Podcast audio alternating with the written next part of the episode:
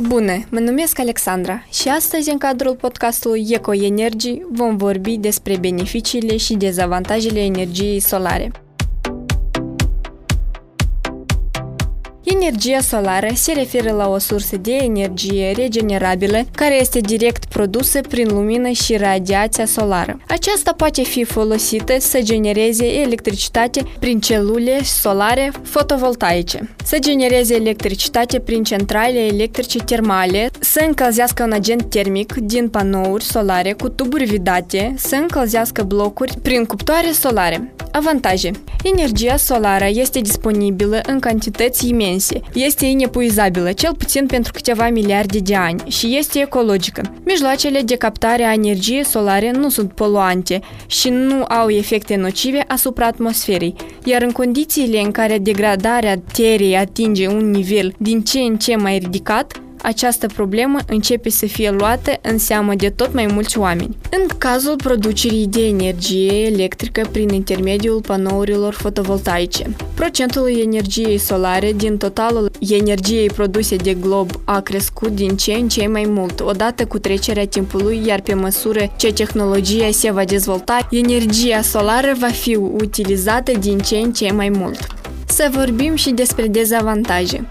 Răspândirea foarte limitată a utilizării tehnologiei pentru captarea energiei solare are foarte multe cauze.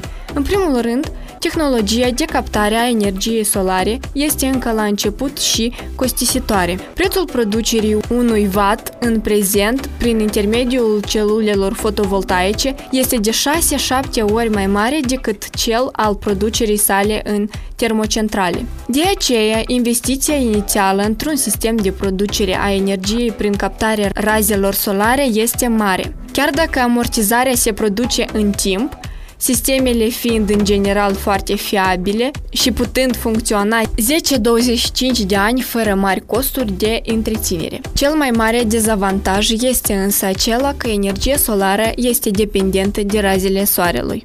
Cu alte cuvinte, de cantitatea de radiație solare care ajung pe Pământ iar aceasta este variabilă în funcție de oră, de perioada anului și de condițiile atmosferice.